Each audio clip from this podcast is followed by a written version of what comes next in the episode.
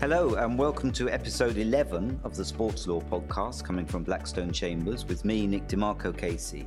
And it's our first birthday this month. We started the podcast in June 2022, and when we did, we had no idea whether anyone would listen to it. But I'm delighted to say we've now had over 21,000 downloads, and many of the episodes have been in the top 5% of all downloads of any podcast in the world. So thank you for listening. Today's episode is on the very important and this week very topical subject of discrimination and diversity in sport. And I'm joined by three great guests. Jane Purdon is a director of Women in Football, the chair of the Premier Game Academy Audit Company for academies in male professional football. She's a newly appointed member of Premiership Rugby's Sporting Commission was formerly head of governance and leadership at UK Sport. She's a non practicing lawyer, now an author, and former director of governance at the Premier League. But she started, as she'll tell us later, I'm sure, by working for the football club she supported as a young girl, Sunderland. Sanjay Bhandari is chair of the well known campaign group Kick It Out. After studying law, Sanjay became a successful lawyer. He went on to have a career in technology and consultancy and I understand a stand up comedian as well, before his current role as chair of Kick It Out. Tom Mountford's a barrister here at Blackstone Chambers with a successful practice across a range of areas, including commercial litigation, employment, human rights, and of course, sport, where he's ranked as one of the leading junior barristers in the sector. So, I'm sure everyone sitting around this table, and hopefully most of our listeners, will all agree with the general proposition that discrimination is a bad thing and diversity is a good thing. But can I just ask this first question that some people do ask? What's it got to do with sport? You often hear people complain you should keep politics out of sport or what some people now refer to as wokeism out of sport. What, what do you say to them, Jane? Well, I start with sport is a human right, and everybody has the right to play the sport of their choice, and everybody has the right to reach the, the level according to their ability in the sport of their choice and in the role of their choice, because I think we should talk about working in sport, not just playing sport. Now, we know that for historical reasons, access to sports hasn't been equal for all groups of the population and still isn't. And I know Sanjay and I could talk for a long time about the work that we still need to do. And in fact, certainly the last five or so years of my career have largely been devoted to opening up football um, to, to women and to girls. And great strides are being made in that not just by women in football, by others as well. But we still have a long way to go. And if we're to think about politics should be kept out of sport, we might then ask why politicians and governments get very involved in sport. And in this country, we have an awful lot of public money, both tax money and lottery money, in my view, quite rightly, being channeled into sport to achieve various outcomes, one of which is health outcomes for the, the general health of the nation. And a lot of that public money is spent on encouraging people to play sport. I'm thinking about campaigns like This Girl Can and making sure there are the facilities to ensure that they can do so. So, sport is absolutely political in one sense. Um, the discrimination issue it has existed, it continues to exist, and we continue to have a lot of work to do to to deliver on that wonderful concept that I started with, and I'm sure we'd all agree with that sport is a human right. Can I just come in on that? Yeah, sport. the the kind of people who say you need to keep politics out of sport, they don't mean you need to keep politics out of sport. They mean we need to keep your politics out of sport because yes. my politics are absolutely fine. The kind of people who say we should ban taking the knee are very, very happy with the poppy. But for some people, the poppy is political, right? And so, and, and look at what is international sport. What is an international football tournament? It is geopolitical blocks competing against each other, wearing their national colours under the national flag with national anthems. It's war by proxy. of course, you know, like the idea that you can take politics as out of sport is like saying I can take the egg out of the cake. I mean, it's just ridiculous. Politics and sport, because politics and everyday life are inextricably linked. Yes, uh, I, in fact, I, I, couldn't agree more with both of what you said. I, I wrote an article recently just about that topic of politics and sport, and of course, uh, governments, whether some people complaining about sports washing in, in, in the Middle East, but it doesn't matter if it's a, the British government um, putting forward positive images of the NHS through the Olympics. That sport's always been used by different governments and political regimes um, to, to share their views on things, hasn't it? Well, I think about some of the major sporting events that have happened in this country over the past decade or so. And of course, uh, with my interests, I default to the Women's Euros last summer. That took huge political will to get that held in this country and great political support. And as I talk about in the book, one of the reasons why governments love those major sporting events is that because they can deliver good health outcomes in the country at large, but they can also build soft power. Yeah. And what is the difference between soft power and, and sports washing?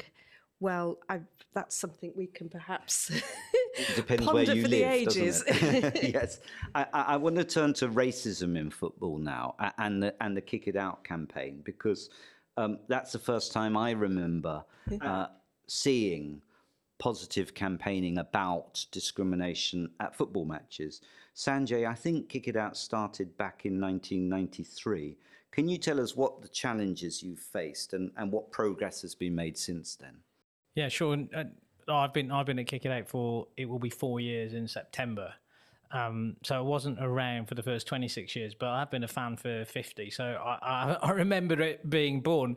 And you're right, our 30th anniversary is in August this year. August nine, we started in August 1993, uh, and, and, actually we'll have a whole bunch of sort of celebration events for the, the through throughout the 30th anniversary season next season.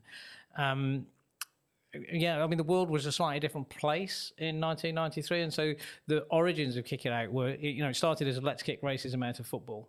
So it was purely a campaign, and it was really, you know, started with racism on the terraces aimed towards players. Right, that was the that was the the kicker for the creation of the campaign. Now, over the course of 30 years, football has changed, society has changed, politics has changed. So one of the first things I did when I came in was I did a sort of strategy review and I went and did a listening tour and said, well, actually, if you were to start this organisation now with, with a blank piece of paper, well, you wouldn't start from here and you wouldn't start with what we have because the nature of any organisation that's over 25 years old is it becomes a bit of an amalgam of lots of dis- different initiatives that have been started. So what would we do strategically? And, and you know, it had evolved into something that is beyond a campaign and more into sort of service delivery and trying to deliver equality outcomes for football. So the product of that strategic review was actually the first thing he did was to get the trustees together and say, who are our beneficiaries? You know, I'm a lawyer, so it's a trust. So who do we act for? Uh, and I said, well, we don't need to do that. We need to talk about our program. So we're right. If you're that, if you're that sure, eight of us, each of you write down who you think our beneficiaries are and I bet you there'll be no overlap. And there's very, very little overlap. You know, do we act for black footballers? Do we act for black fans? Do we act for are we an anti-racism charity? So what's the outcome of all that? Because football is already so engaged in campaigning through things like um, No Room for Racism and the Together campaigns and other campaigns that other organisations have done. Actually, the feature of what we do is that we're in an ecosystem it's a distributed power network football with 92 football clubs and 50 county football associations and the governing bodies. That's where the power is. That's where change is going to happen. So if we're doing our job well, we actually we should almost on on any initiative we should make ourselves redundant because as soon as the clubs adopt it, then we need to go on to the next thing at the cutting edge. So now we say, what, do, what is it we do? Our, our, our, vision is to make football a game where everyone feels that they belong. Uh, uh, and and or rather, that's our mission. Uh, our vision is to bring football together, use ourselves as a convening power, and we we deliver across three uh, three strands: voice, skills, and talent. on behalf of our beneficiaries who are underrepresented or minority communities in football. So that includes the LGBT community, it includes women, although I think women in football have been doing you know a much better job than we have, and we partner with with women in football. One of the Jane was one of the people that I met in my in my listening tour to say how can we use our platform much better to, to, to help women in football and how can we use our platform better to work better with other organisations. So in Voice, we try to be a voice for underrepresented communities, a lot of the campaigning we do. We spend a lot of work around the online safety bill, the stuff we're doing with the football white paper and regulation, how equality, diversity, inclusion is baked into that. Skills, so we do education, everything from uh, we've launched an online academy uh, to get to create resources for anything from a grassroots club through to League Two, League One, up to the up to the Premier League. We do education of of kids in the academy and their parents on identifying discrimination.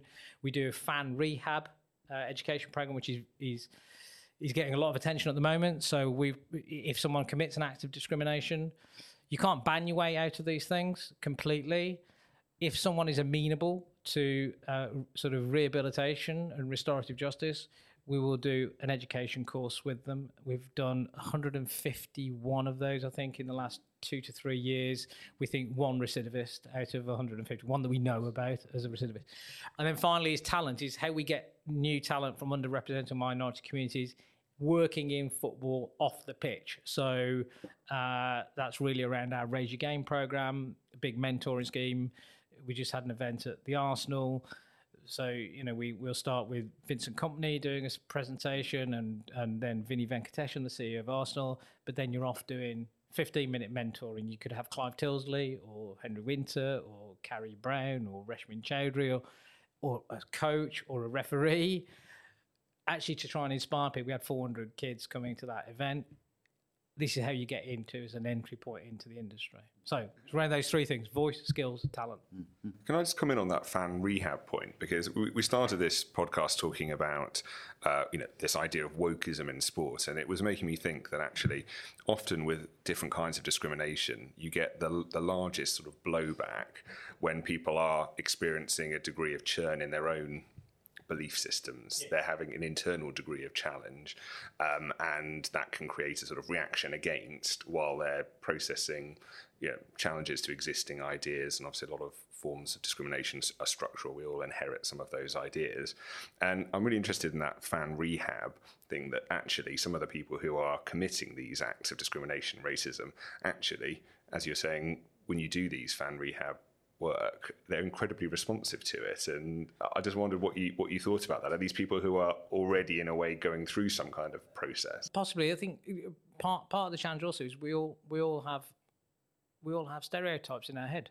And so when we think of discrimination, actually the stereotype in our head is that this is some career fascist, right? Whereas actually the truth is often more mundane. If you look at all antisocial behaviour in and around a football ground, right, you know, which is why I'm really interested in root causes. We run a, we, we also have a, a, com, a, complaints app, you know, so you can run a complaints through the app, and we get about five or six hundred of those complaints every year from grassroots football up to the professional game. Actually, you know, the the the the, the answer to discrimination in the ground might be taking the toilet seats after the men's toilets, right? Why is that? Because cocaine and alcohol are the biggest causes of antisocial behaviour inside and around football grounds, and the massive rise in the use of cocaine as a leisure drug by football supporters. We had this in nightclubs in the early 1990s, and what they did was start putting Vaseline on surfaces, putting corrugated surfaces, taking flat surfaces off so people couldn't be snorting coke actually sometimes it's those things and those are the reasons and people are behaving out of character or in a really amplified way or sometimes it's because someone just didn't know what they did was wrong so we had you know there was a high profile incident when someone did some uh, some online abuse during lockdown of Wilfried Zaha causes a massive twitter sort of pitchfork mob to form because it assumes that it's some career fascist. It was a 15 year old kid who was possibly on the autism spectrum, didn't realize what he was doing was wrong. And this is the reality of the world in which we live rather than the kind of, you know, tropes and stereotypes that it's easy to fall into. So we try and ground ourselves in the real world of the real people that we're dealing with. Mm. That's fascinating.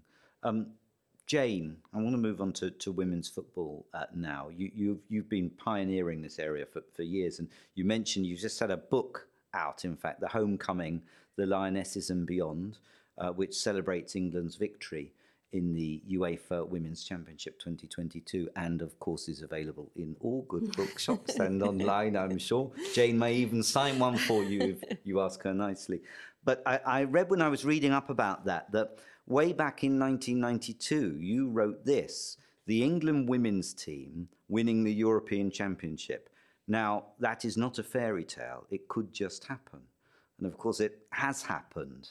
Um, tell us about that journey. Yeah, so um, a couple of kind of critical steps along my football journey, having been a fan as a girl, were in 1985, I was lucky enough to win an English speaking union scholarship to study at an American, what they call a prep school, we would call a public school, um, mixed. And in 1985, I was astonished, Nick, because the effect of Title IX, this landmark piece of American legislation which mandated federal funding equally into men's and women's sports in all federal programs. Uh, the effect of that was that in 1985, every girls' high school had, or every high school, mixed high school and girls' high school, had a girls' soccer team, and I was blown away. Mm. I kind of came back, and the, that year started um, at university and promptly set up my college's first ever football team ever in its 600 year history. Um, the college was founded by a woman. I, I like to think she would have approved, but who knows? we go on, and by this time, you know, by the time the sort of early 90s come along, I'm both a fan and a player and a little bit of an activist. And I set up something called Born Kicking, which I look back now and I'm pretty sure it was the first fanzine or thing ever for, for women in football, both as players and as supporters of the men's game. It ran for four issues. Um, it was pretty scrappy. I'm rather embarrassed about a lot of it now, and the you know, I wrote some real nonsense. But I also wrote some things which, when I reread it for, for the purpose of writing the book, made me go, whoa.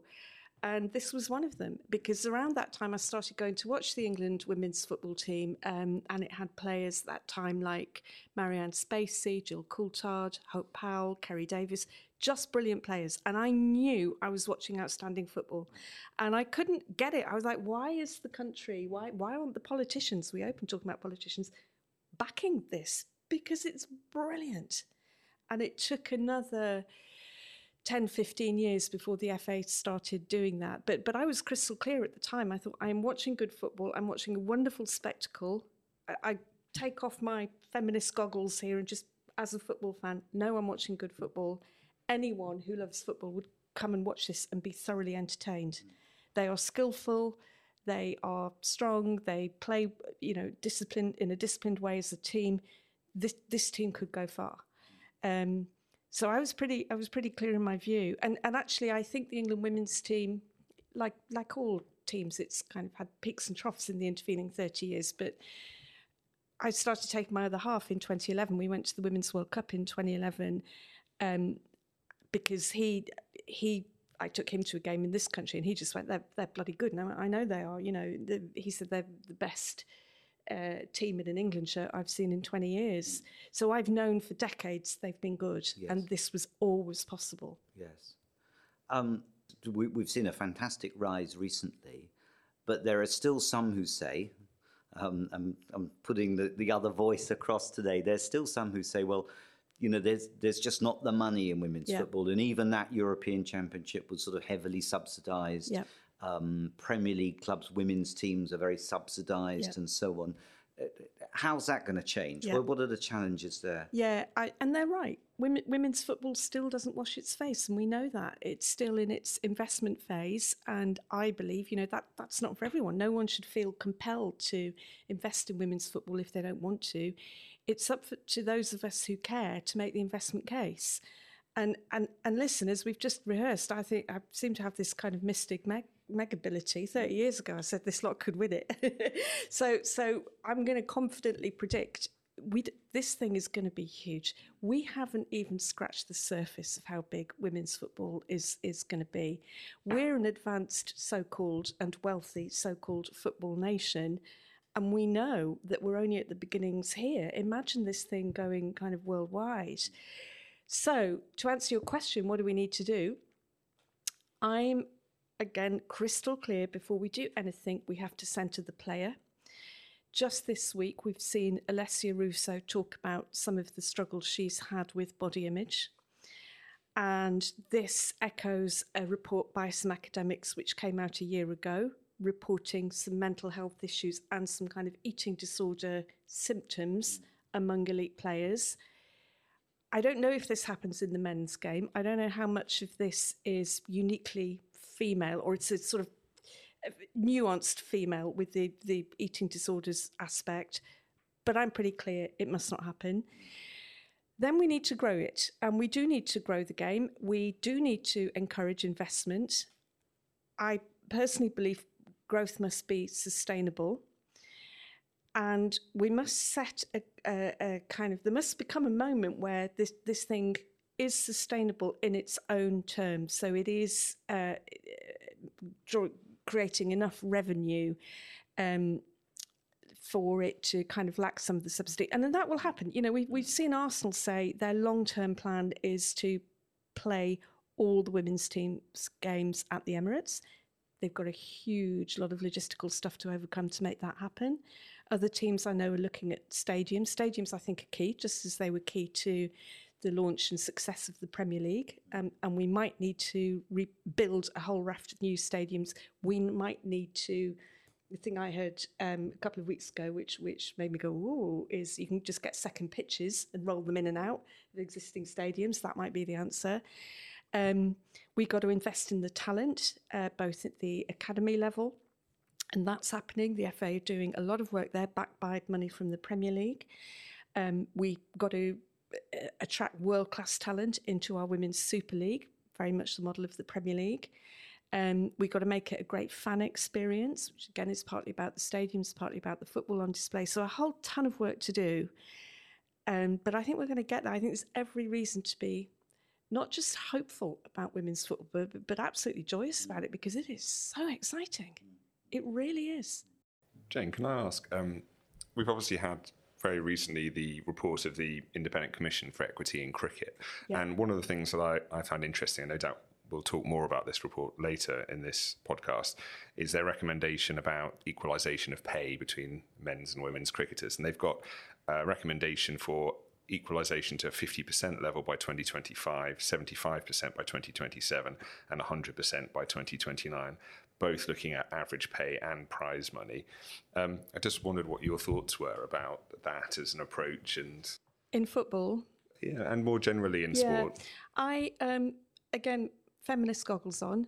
Part of me wants to go, men, you're not relevant here why are you always the comparator? you know, when we take to the field of play, we're playing against other women. We're not playing against men. But so th- I think there are more interesting economic questions about women's football, um, which is obviously the sport I know well. I think at national team level, uh, there is a case for equal pay, um, but I think that part of the answer to this is that that salaries should reflect revenues. And, and no one, no one in women's football is asking for the top players to be paid at the same level as the top Premier League players because the revenues our game raises aren't anywhere similar to that. I think it's more important to, to focus on growth, as I've outlined, um, sustainable growth.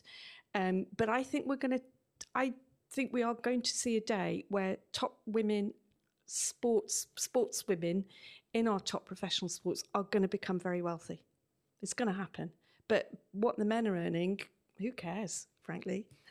and I think also the, an interesting, I, I, think this sort of growth from the bottom upwards rather than sort of do it the other way around. It was interesting. One thing you said, you said for me though uh, was the point about I forget the, the section it's called in the United States, but it was legislation by the sound of it. It was the role of the law yeah. that actually helped the growth of women's football. Um, and uh, I'm turning to you, Tom, on, on another topic, which is that we've seen more recently campaigning in uh, about homophobia. And I'm afraid I'm old enough now to remember um, when I used to challenge homophobia on the terraces at football about 20 years ago. being a pretty isolated voice and also finding it difficult to raise this issue with players 20 years ago. It, it's completely different landscape now. Of course, it's still a problem, but it's a very, very different landscape. I've, I've had cases, for example, uh, recently where I've been defending football players who have been accused of a homophobic tweet or something like that and they've said, you know, the last thing I would ever want to do is something homophobic. And they've been really offended at the idea that they might be homophobic, which isn't something I would have experienced 20 years ago. So I think even there we've seen a change. In terms of that whole area, it, what role does the law play? Or is it just campaigning or is it social change? What, why have we seen that change and what more needs to be done? Yeah, I think it's a really interesting question. I mean, your, your experience on the on the stands uh, resonates with me. Um, you know, when I was growing up, uh, I didn't want to come out at school uh, as gay until I was in the sixth form, and a big part of that was I, I wanted to get past compulsory PE. I had this uh, this fear of you know being the boy you know, the only gay boy out in my school in the showers. All the other boys think that I'm looking at them. You know, it was it was a total psychological block, mm. and I, I, wasn't going to come out until I, I, got past that. And I think, you know, sadly, a lot of uh, for a lot of LGBT people, their first experience of sport, you know, in the schools context wasn't wasn't very um, positive, and their experience in uh, other contexts, whether that's in the stands at a football match or others, weren't very positive. So I think we have to start with an acknowledgement of the problem.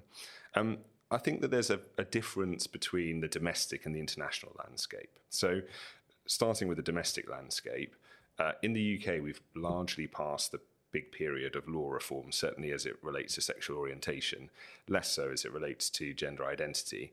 And you know, there was a big period of time, equalisation of age of consent, uh, Gender Recognition Act in 2004, same sex marriage in 2014, where those things were working very much in parallel, the campaigning and the legislative reform. I think we've, we've largely con- con- concluded the process of legislative reform, but it shows that, that having those laws on the books, having laws like the Equality Act on the books, they are good legal frameworks, but they're not uh, sufficient in themselves. It's a, it's about the application and about having the the will uh, within all relevant bodies, sports bodies, to actually actively educate, actively enforce, uh, and, and, actively promote a healthy and inclusive culture. Um, I think at the level of international sport, uh, there's a very different calculus. Uh, we, we, currently still have a situation where 66 countries around the world criminalize consensual same sex sexual activity between adults. And um, I mean, I argued in a piece for Law and Sport last year that the UK's approach to uh, the World Cup in Qatar and its travel guidance just showed the sort of blind spot we have about um, the difficulties of participation internationally. UK government said, well, yes, uh, um, same sex sex is is criminalized in Qatar, but uh, you know we don't see any issue with LGBT fans traveling to Qatar. We've got assurances from uh, Qatar that it'll be welcoming for everyone. And you say, well, how can how can you be telling LGBT football fans that because you've got some written water uh, assurance from the Qataris that they'll be safe when uh, Qatari law has not been suspended. They haven't changed the law. And uh, as we know in these situations abroad, often it depends upon th- people can be blackmailed, all kinds of things can happen, even if um, the state authorities themselves don't want to bring a case. Um, private citizens can as well. So uh, I think that there is there needs to be a, a recognition that globally the legal framework is quite hostile for a lot of LGBT plus people, and sports campaigning work needs to, at that level, be focused both on the legislative reform that needs to happen and also on the cultural reform. And I think that the the way in which you can see the the sort of symbiotic nature of those processes is is a, um, a look at the difference in approach between some of our domestic sports governing bodies and regulators here who um, often take a more sensitive and informed approach, and some of the uh, global sports regulators who uh, really have been behind the curve in terms of what they're doing on LGBT plus issues. Um, I think things like uh, you know we, we saw recently the the Mexico US uh, homophobic chanting um, uh, uh, at a recent game. I think there's a there's a question of how far are you going to go to to to sanction this? Are you going to um, Are you just going to stop games slightly early? Are you going to make games be played in empty stadiums? Are you going to say, you know, you're not going to host a World Cup, you're not going to host a big international competition? Are you going to really apply the levers that you can apply to signal at an international level the unacceptability of the kind of conduct which you were talking about 20 years ago in the stands, Nick. And as we saw from the Mexico US news this week, you know, it's still happening in other parts of the world. Mm.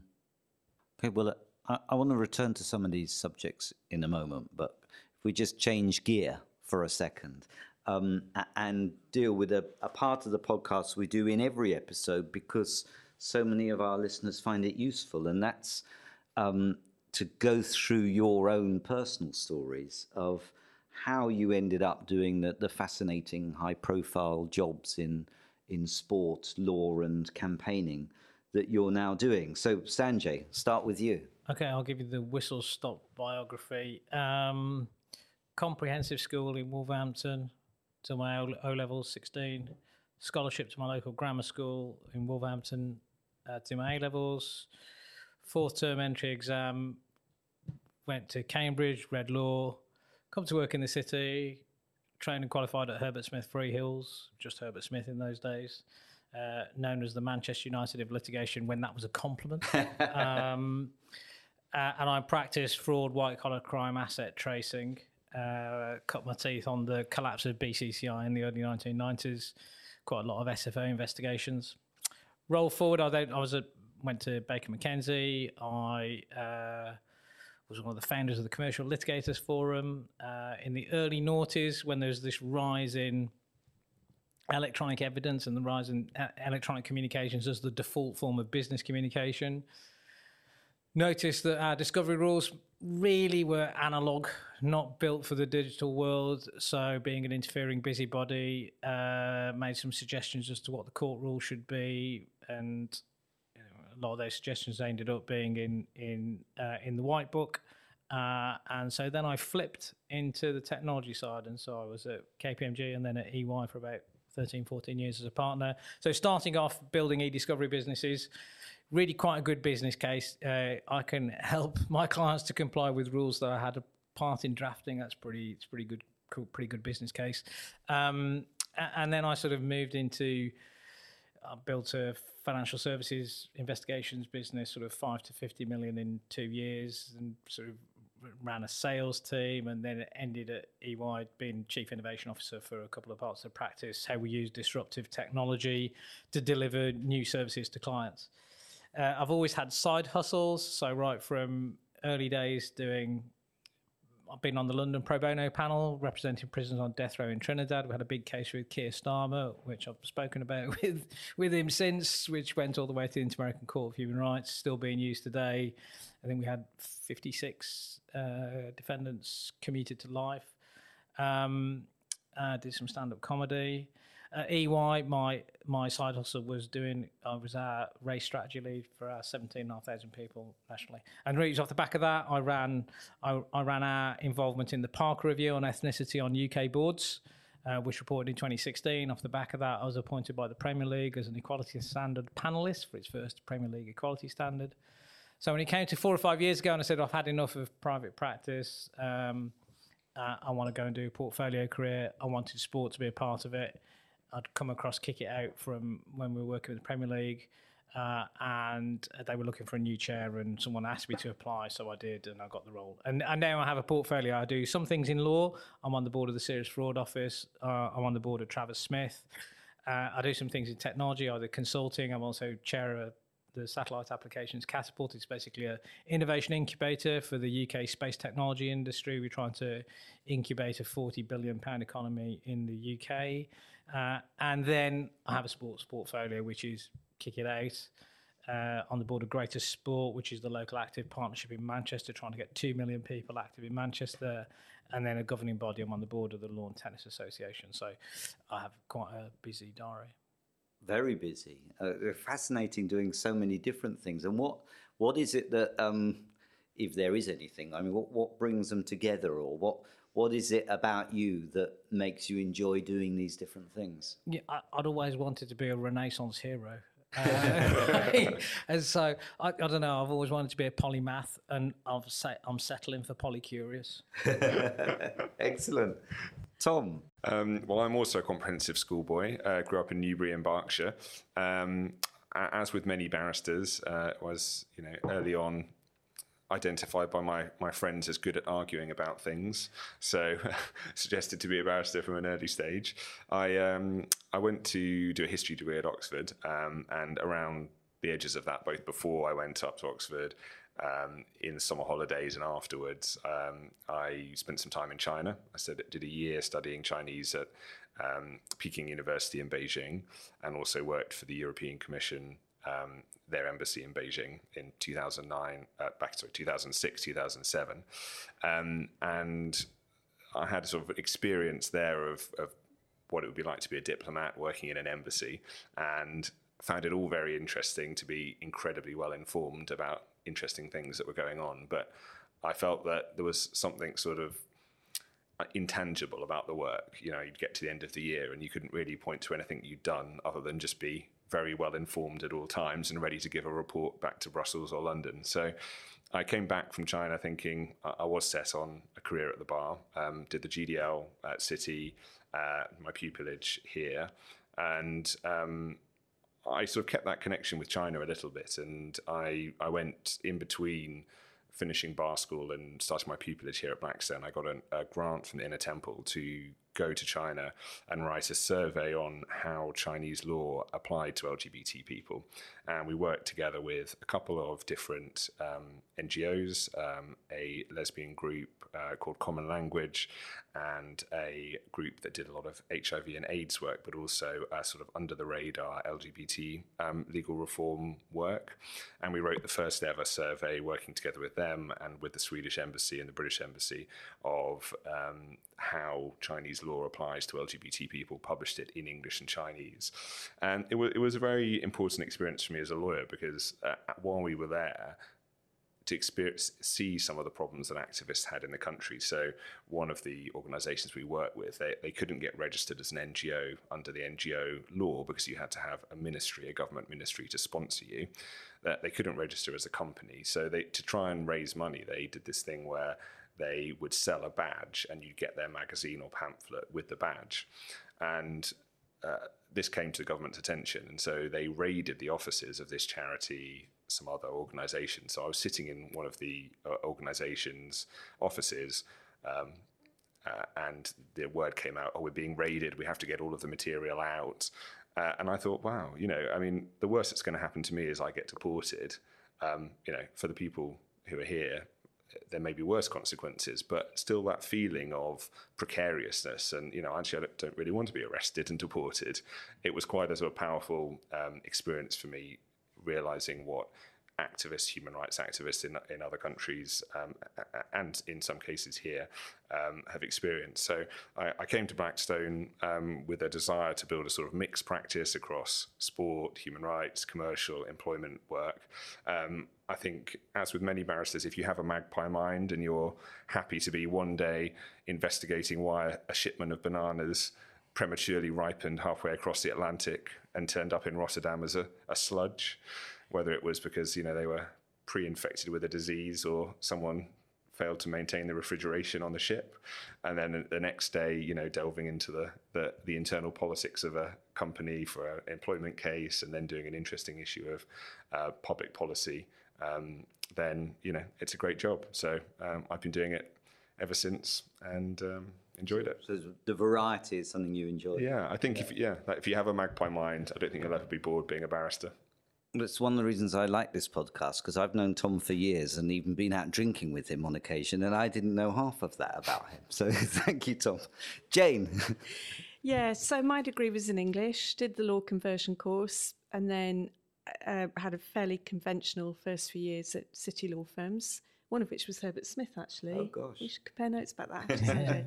um, but I found after about five years of it, and apologies to any listeners like slogging away at city law firms, I found city law to be a very unique combination of work that was both extremely stressful and extremely boring.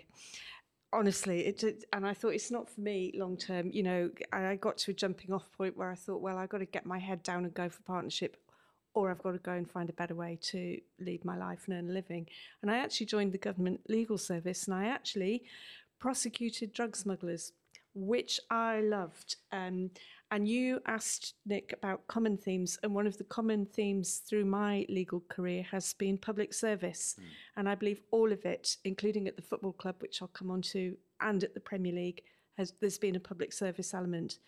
Um, and I was very happy. And then, as I describe in the book, one day a friend rang me up and just said, Sunderland Football Club are looking for a club secretary, someone with legal background. You should apply. To which I replied, I prosecute drug smugglers. You know, show show me the show me my pitch because I'm not seeing it. But but she was great. She she just nagged me to apply, and this was back in 2001. I think now I'd be up against people who'd done sports law master's degrees, uh, had two or three years solid experience in a sports law firm. But anyway, I got the job. Um, I did four years at Sunderland, then I moved to the Premier League and 10 years there, rising to become Director of Governance. And the, at the Premier League, I looked after the uh, regulatory side. It was both enforcing the regulations, you know, the transfer system, but also designing or helping design new policy. Um, so things like the owners and directors test, cost controls, and and the perhaps the achievement I'm most proud of, drafting the youth development rules, which gave effect to the E EPPP, the Elite Player Performance Plan. For those who don't know what that is, that was the blueprint, now 11 years old, to completely redesign how English football produces elite players. And when I was writing the youth development rules, I had this experience which I think is unique to lawyers. And, and if any of you have ever had it, tell me. I had to start with a blank piece of paper. There was literally no precedent. No one in the world, in the world, had done this. Um, so I really enjoyed that. And, and one of the things it made me realize was that I have a creative side, which again, Lord doesn't always call on. So I promptly went and developed this sort of other life and did some creative writing courses, culminating in a Master in Fine Arts and Creative Writing, which I finished last year, and then wrote the book, um, which we've talked about. Um, anyway, I to continue the career story, after 10 years at the Premier League, I took a kind of sideways move to, to UK sport. To I needed to freshen myself up, Nick. Um, the, the Premier League was was great, but I, I needed a new challenge. Um, got there and uh, we promptly decided to write the code for sports governance. That was another big, huge think piece and drafting piece. Very proud of that. We didn't get everything right, and there's been some amendments and changes to it since, which of course must happen. This it's something which must evolve, but it's still one of the things in my career I'm most proud of. And then in 2018, the opportunity came up to join Women in Football as their first ever CEO, and I, I kind of bit their hand off. And at Women in Football, yes, we do some work in women's football, but actually, uh, one of for many years, our sort of primary um, mission was about women working in the game and the enormous football workforce, which I think on some limited ev- evidence, so don't quote me too hard on this, is about 100,000 people in the UK. And I think. That's working in football generally? Yeah. Yeah. Um, that's based on something the Premier League said uh, in a, an impact study they released pre COVID in 2019. They s- said, from memory, I think they said they support 100,000 jobs in the UK. And I think anecdotally, just from the evidence of my own eyes and a couple of decades of working in football, somewhere between 20 and 40,000 people have of those people will be women. So English football cannot exist without its female workforce. Um, but as we touched on with ethnicity, women are underrepresented in leadership, um, on boards, and in pitchside roles. So we worked super hard to uh, to turn that around. And and again, it was wonderful to work for an organisation with a very clear mission and working across football, um, very much partnering with football, we we uh, our, our stance has been if something goes wrong and we see that happen in a club, rather than just run to the media and start shouting about it, and we we will do that if we have to, we will do that if we have to, but we'll reach out to the organisation who usually know they've got it wrong. It's a bit like it's a bit like your point about the reform fan. They normally know, and we'll say to them, "You got this wrong. You know it. Can we help?"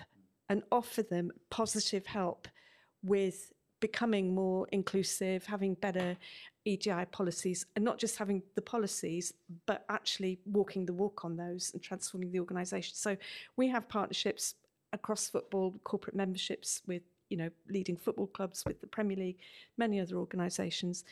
We also member organisation. We have nudging eight thousand um, members, women, men. Men are very welcome to join Women in Football. It's totally free, um, and non-binary people. Um, we're just completing a members survey, uh, which will t- tell us what our members who work across the game at every level and they're in every age group what, what it's really like to, to work in football. So I love doing that. But again, there came a point where um, I, I was tired. I actually think every CEO has a, an end date.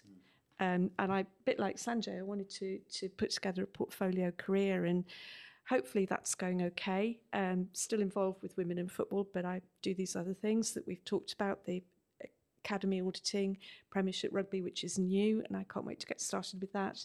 Written a book, do some lecturing, probably not quite earning enough that to, to survive, but I'm just parking that. Not worrying about that yet.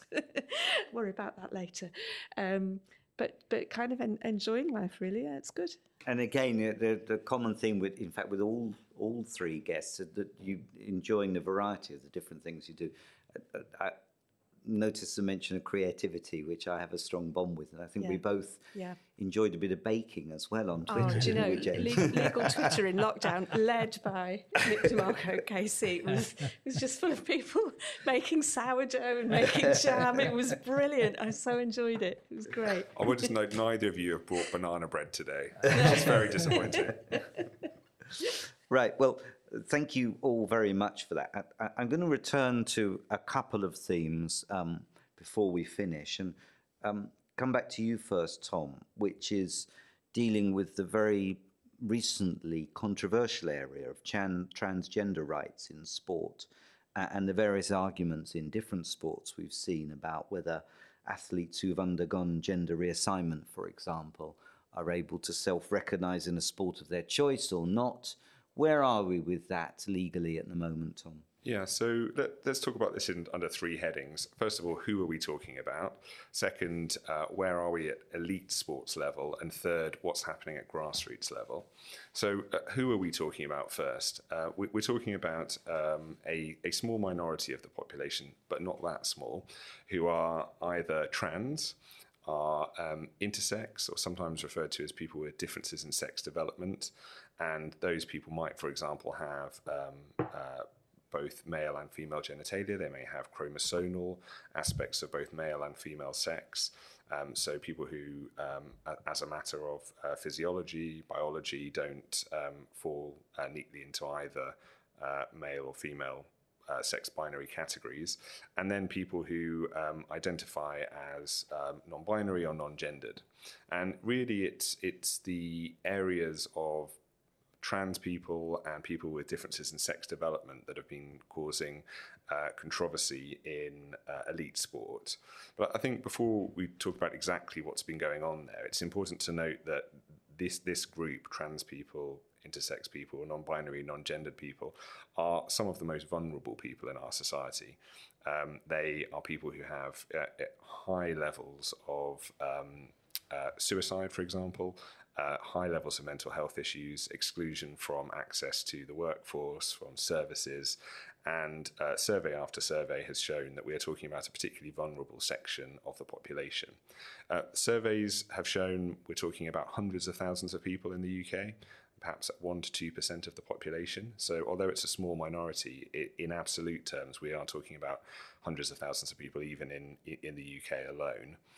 Um, so, where are we on policy? They, the, the, sort of starting point really is the IOC. The IOC in November 2021 published a framework on fairness, inclusion, and non discrimination on the basis of gender identity and sex variations, which set out 10 guiding principles, which effectively said there should be no assumption that a transgender athlete automatically has an unfair advantage in female sporting events and invites individual sports to find the right approach.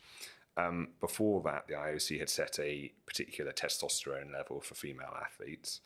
Uh, there's been a further update to the IOC policy, which has emphasised looking to the science and given some further um, gloss on those principles. But effectively, the, the, the IOC policy has taken quite a, a, a rights based approach, coming back to something which Jane started with of the idea of sport and participation in sport as a human right, and said, let's really not jump to excluding people in circumstances where we have um, developing um, scientific um, research.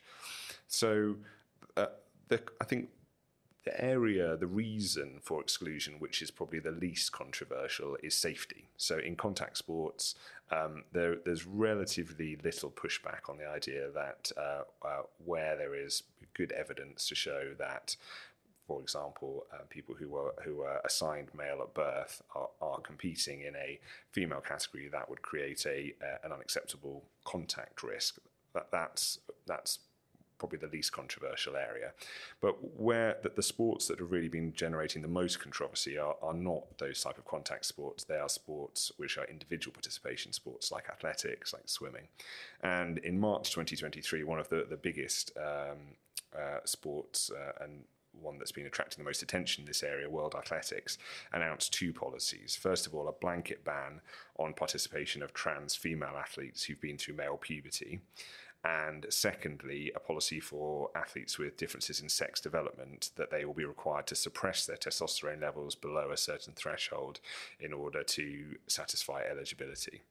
And um, those policies, uh, they've been largely reflected by um, uh, at domestic level. So UK athletics have adopted those policies. But it's interesting to note that in relation to the, the differences in sexual development policy, UK Athletics expressed a reservation saying that they were concerned about the ethics of requiring a medical intervention of suppression of testosterone levels uh, in order merely to meet a sporting criteria.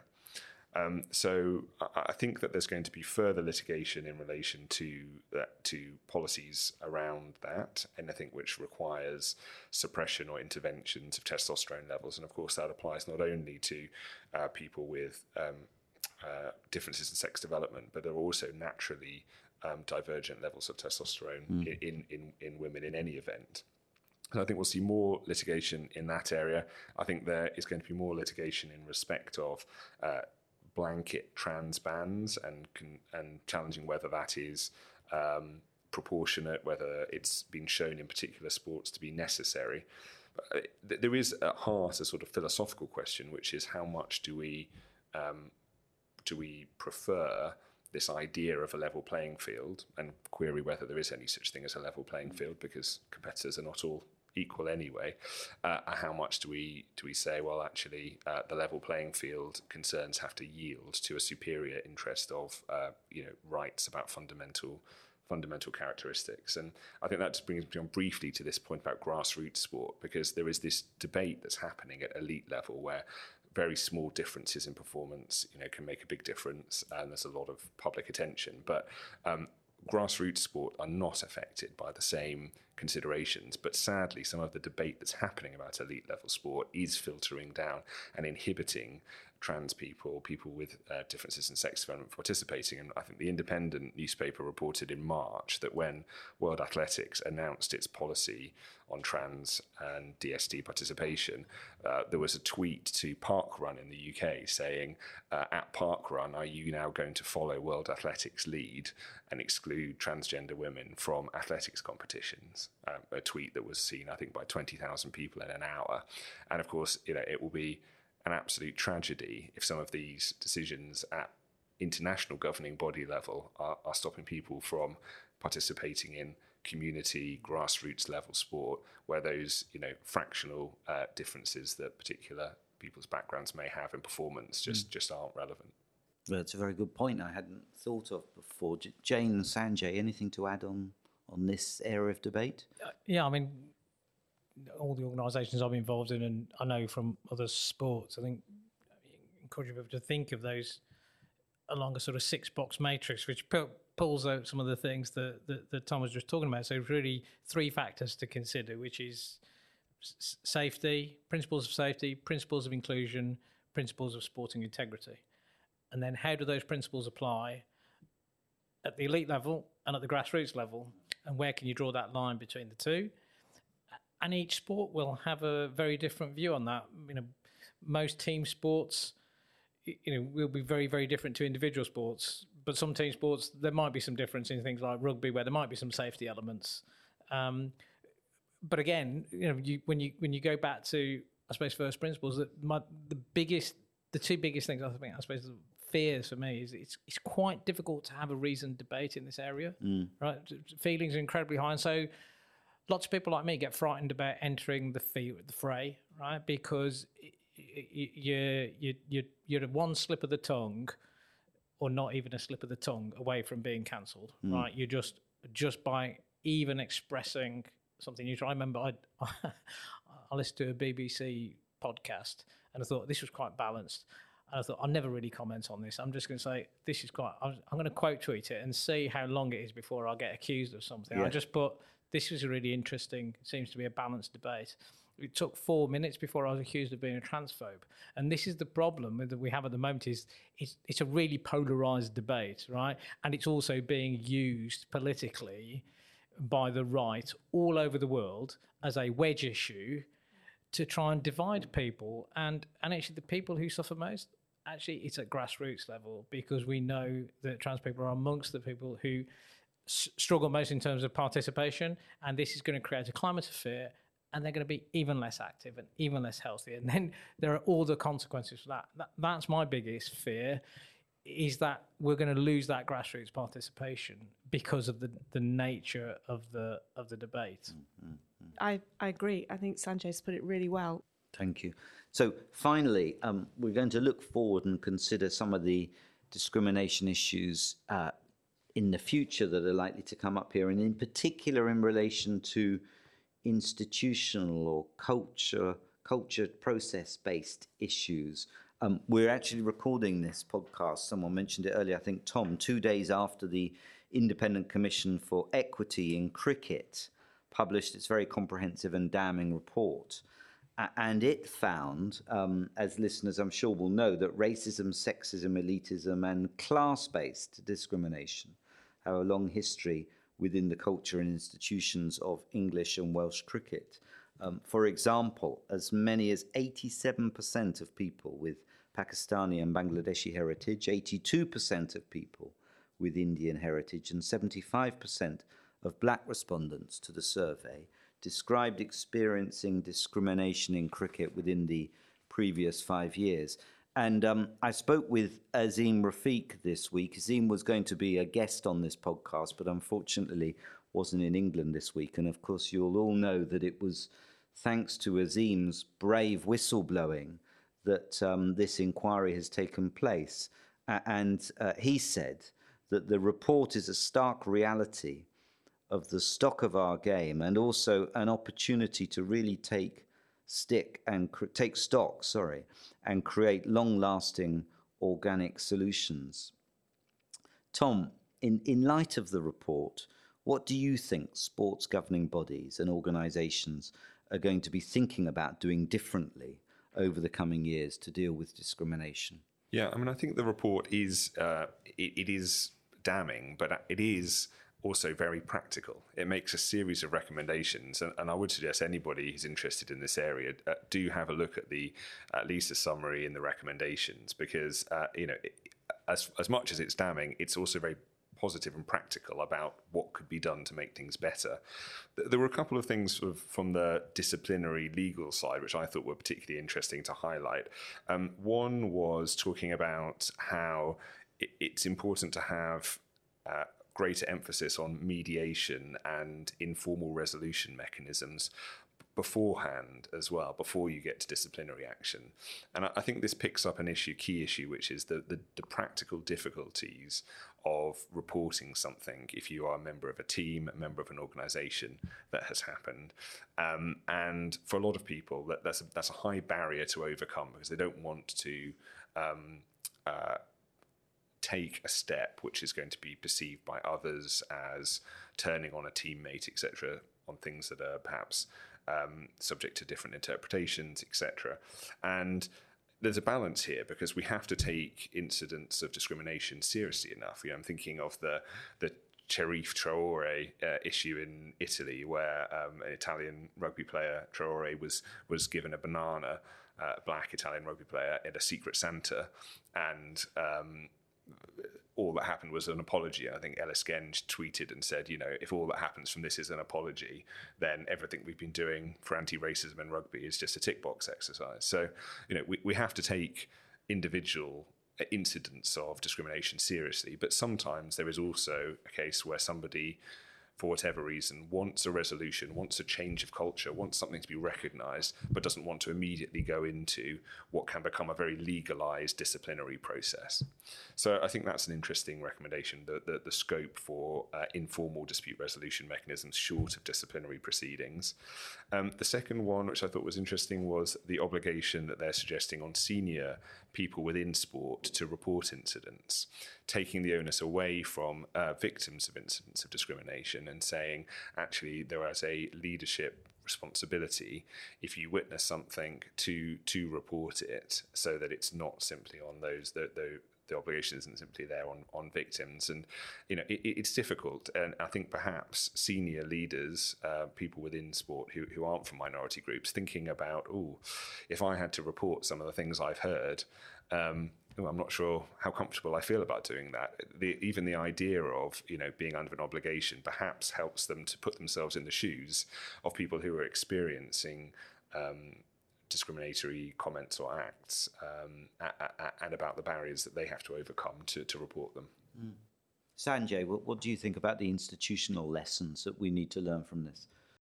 So many. I think, first of all, actually, we should be victim centered and think about the impact on victims. And actually, have we got appropriate victim support mechanisms in place across every sport, from elite through to grassroots? You'd think, even in something like football, which is really well, you know, resourced, that we would be good at it. We're not. We're terrible at it, right? So, you know, really, it should be we, we, sometimes we've had faced criticism as a charity for not providing appropriate support to victims of discrimination. I have to point out to people, you know, we're 0.00001% of the total, you know, sort of resources of English football.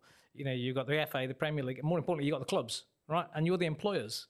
You need to be supporting your players. You're the ones with the resources. It's your employment law obligation.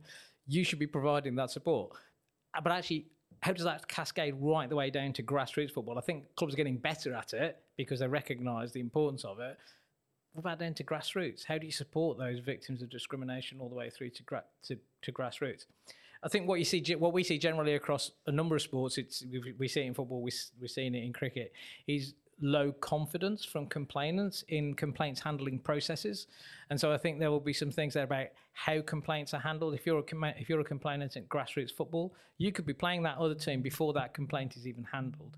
So I think sport generally is very poor at picking up good practice from outside sport. So, you know, when I was in private practice, I ran complaints handling systems. You know, we were running for a bank, you know, PPI or interest rate hedging or missold bank bank loans for, for cars, we'd be running hundreds and thousands of complaints, but managing it as a business as usual process. Those so those systems, those people are out there with the skills, but sport thinks, well, it's not invented here, so we wouldn't engage with it. So I think one of the things that might come out of this is and there's hints at it in this report and hints at it elsewhere, is maybe it's time to take complaints handling across sports and out of the hands of individual governing bodies. I think there's there's then a question about regulation and what's the role of regulators and I think sport is going to become increasingly regulated over the coming years. We've seen it with the the recommendation for the independent regulator of English football assuming this podcast doesn't come out till tomorrow, what you will find tomorrow is, uh, or today or yesterday, depending on when this comes out, uh, is the DCMS Select Committee saying that because it's embargoed till tonight, they're saying they're adopting quite a lot of the recommendations we made for what should go into the, the remit of the independent regulator for English football around what should be done around promoting equality, diversity, and inclusion and into the code for football governance. And I think that's going to be, you know, the, the heart of all these things is we need to avoid some of those complaints. How do you do that? Well, the heart of tackling discrimination at the heart of inclusion is creating a sense of belonging so that everyone feels that this sport belongs to them One of the ways in which you can do that is by tackling underrepresentation. One one of the ways you can do that is by having mandatory rules that, and mandatory action plans that are monitored, picking up on the code for sports governance that Jane drafted and saying, actually, how does how should that apply and be updated for for football? including mandatory transparency reporting, because transparency is disinfectant. If we had a true picture of the workforce in football or cricket, or the or the what fans look like, we would have some ability to be able to hold those clubs to account but we just don't have that. We have no transparency. It's all completely opaque. So I think it starts with tell us what it looks like. You know, at the moment, what we have is lots of anecdotes, which we, and then we find the data point that supports our theory. So we don't have data, we have anecdata, and we all just trade and compete on our anecdata. We want true, robust, holistic data so we know truly what the state of the game is. Mm very interesting on the on the regulator point as well. You mentioned because I, I, noted one of the recommendations in the report uh, was to have an independent regulator of cricket because they said in, in, in their report one of the big problems is, and it's a problem that's been noted in football and rugby and elsewhere, where you have the same person who is responsible for um, promoting the sport and the financial side, also being the regulator you often have this conflict of interest. And but so they're, not regulators. This is the point that we know we're lawyers. Yeah. They're administrators. Yeah. These are these are not regulators because you know the, the governing body and they, they exist by consent of the members and rules get changed by the consent of the members. It's not like someone can say and things like the Premier League equality standard and also those are contractual and the Football Leadership Diversity Code is voluntary because they had no ability to make it mandatory. They had no legal power to make that mandatory because that was the advice that we were given. They had no power to make it mandatory.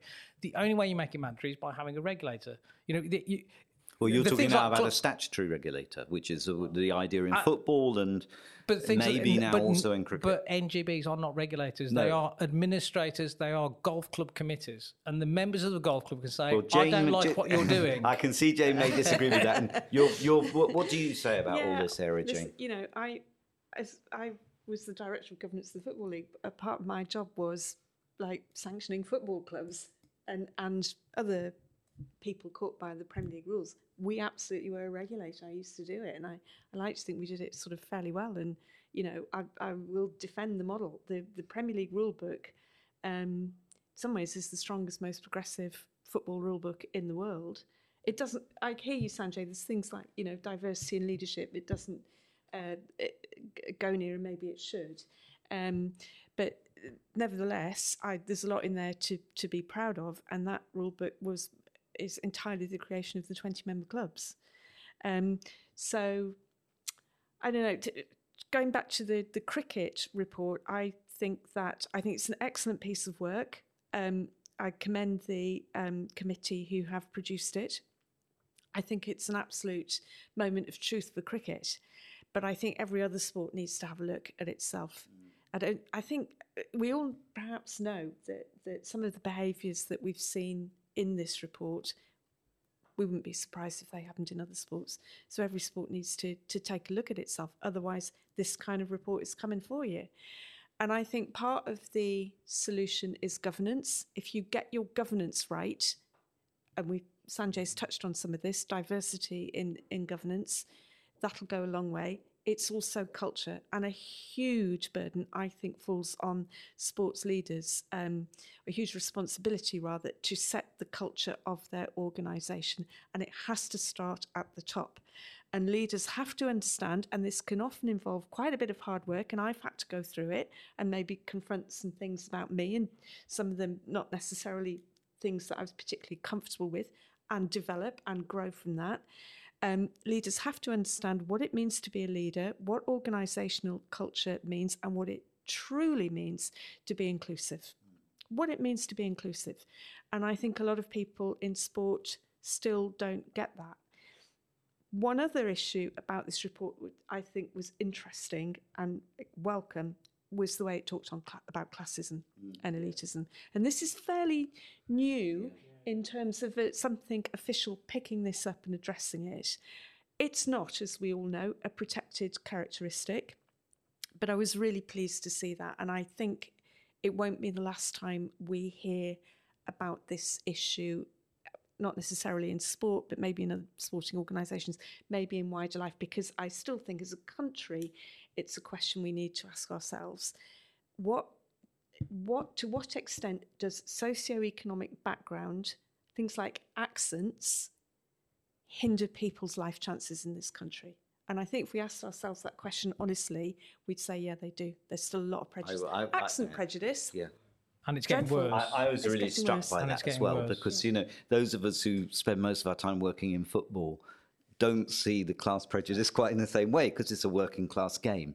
But outside of football, rugby, cricket, tennis, rowing, Olympic sports, it's, you know, it's through with class prejudice, isn't it? I think the, the, final thought just on that leadership point is I mean, I think we are moving into happily a phase where people are really waking up to allyship and saying, eh, we have to make these issues everyone's problem. You know, for too yeah. long, minority groups have fought a battle with with a little bit of support. But actually, if we all make and if leaders in sport make these issues everyone's problem, their problem, then we'll make a lot more progress. Okay, well, look, that's been an excellent hour or so, just over an hour. Thank you very much for your contributions. I really enjoyed that. I'm sure our listeners will have enjoyed it. Um, thank you.